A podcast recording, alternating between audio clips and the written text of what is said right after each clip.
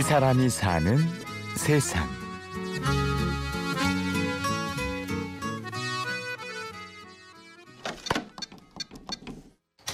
어느 날 이제 밤에 야근을 하고 들어갔는데 이제 돌쯤 된 첫째 아이가 저를 보면서 우는 모습을 보면서 제가 들었던 생각은 아 내가 이 아이한테 낯선 사람이구나라는 생각이 들었어요. 낯선 사람. 나는 내 어린아이에게 낯선 이방인과 다를 바 없었습니다. 어, 그 일을 계기로 내가 아 내가 내 가정에도 내 삶에도 충실하지 못한데 이렇게 해서 명성을 얻거나 돈을 벌면 뭐하지? 라는 생각이 들었죠. 그 일이 있기 전까지만 해도 어, 일에서 주는 희열들이 있었어요. 그 내가 이 일을 해내고 사람들의 박수를 받고 그런 과정이 되풀이 되면서 나는 잘 살고 있다라는 생각을 했었는데 아이의 그런 모습을 보고 아 내가 음, 잘못 살고 있구나라는 생각이 들기도 한 거죠. 내가 잘못 살고 있구나. 무심히 지나칠 수 있는 일이었지만 아이의 울음소리로 자신의 인생을 되돌아본 사람이 여기 있습니다.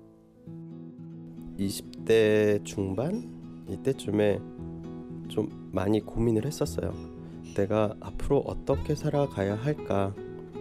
이제 그 고민들을 하면서 책을 읽고 사람들을 만나고 이야기를 하면서 사람들이 삶의 목적을 발견할 수 있게 돕고 또 그 목적들을 실현할 수 있게 돕는 역할이라는 게 저의 제가 이제 살아가는 이유이고 그러면 뭐 비전 리더십 스쿨을 만들면 좋겠다 나중에 커서 그리고 그런 일을 하려면 어떤 네임밸류가 있으면 좋겠다 라는 생각을 했죠.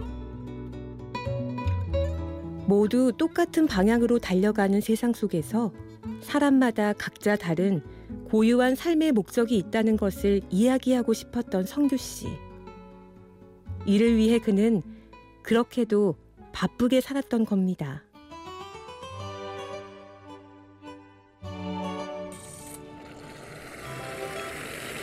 그랬던 그가 이제는 동네의 작은 카페 주인으로 변신했는데요. 제가 운영하는 카페에는 뭐 에스프레소도 있고 뭐 더치커피도 있고 핸드드립도 있고 사이폰도 있고 모카포트도 있고 그 다음에 원두도 저희가 늘 아홉 가지 정도를 준비해줘요. 그래서 그 아홉 가지 중에서 맛에 대한 설명이 간략하게 있고 그런데 왜 요즘 그리도 흔하다고 하는 카페였을까요? 어느 날 우연히 이제 아내랑 회사 근처에 있는 카페에 갔어요. 되게 조그만 카페요. 거기서 커피를 마셨는데 어, 이전에는 잘 몰랐는데 되게 맛있더라고요.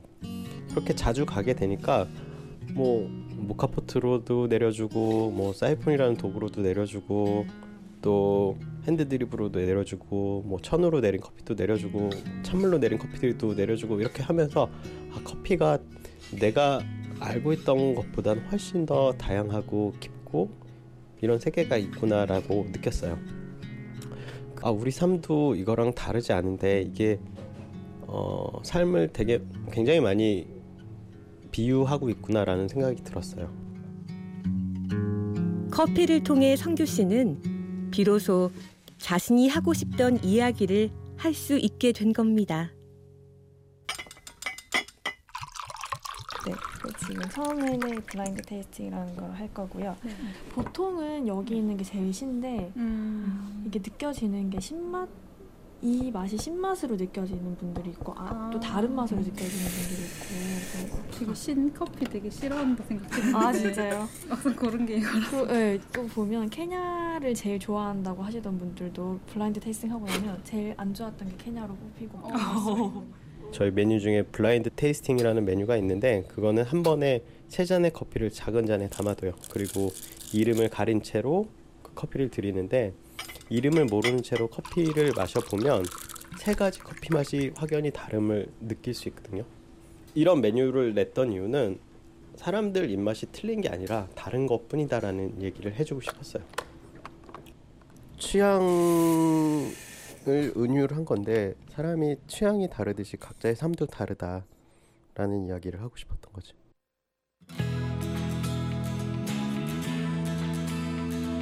이런 메뉴들을 통해 성규 씨의 카페도 다른 카페와는 차별화되어 갑니다. 마치 사람들이 자신의 삶의 목적을 발견하고 각자 다른 삶을 살게 되는 것처럼 말이죠. 어, 근데 저는 어떤 걸 기대하냐면 프랜차이즈에서는 할 수 있는 한계가 분명히 있거든요. 왜냐하면 어, 그 프랜차이즈를 유지한다는 것 자체가 동일한 서비스로 어디서나 동일한 퀄리티를 유지 하는 것이 핵심인데 사실 자영업자 영역에서는 동일한 서비스나 퀄리티를 유지하는 게 목적이 아니라 어, 그 사람만이 갖고 있는 혹은 그 매장만이 갖고 있는 독특성이 있어야 된다고 봐요. 그래서 그 집만이 가지고 있는 어떤 독특성을 발휘한다면 훨씬 더 사회도 다양화되고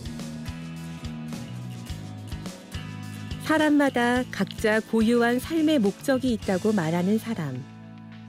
동네의 작은 카페 주인 박성규 씨를 만나보았습니다.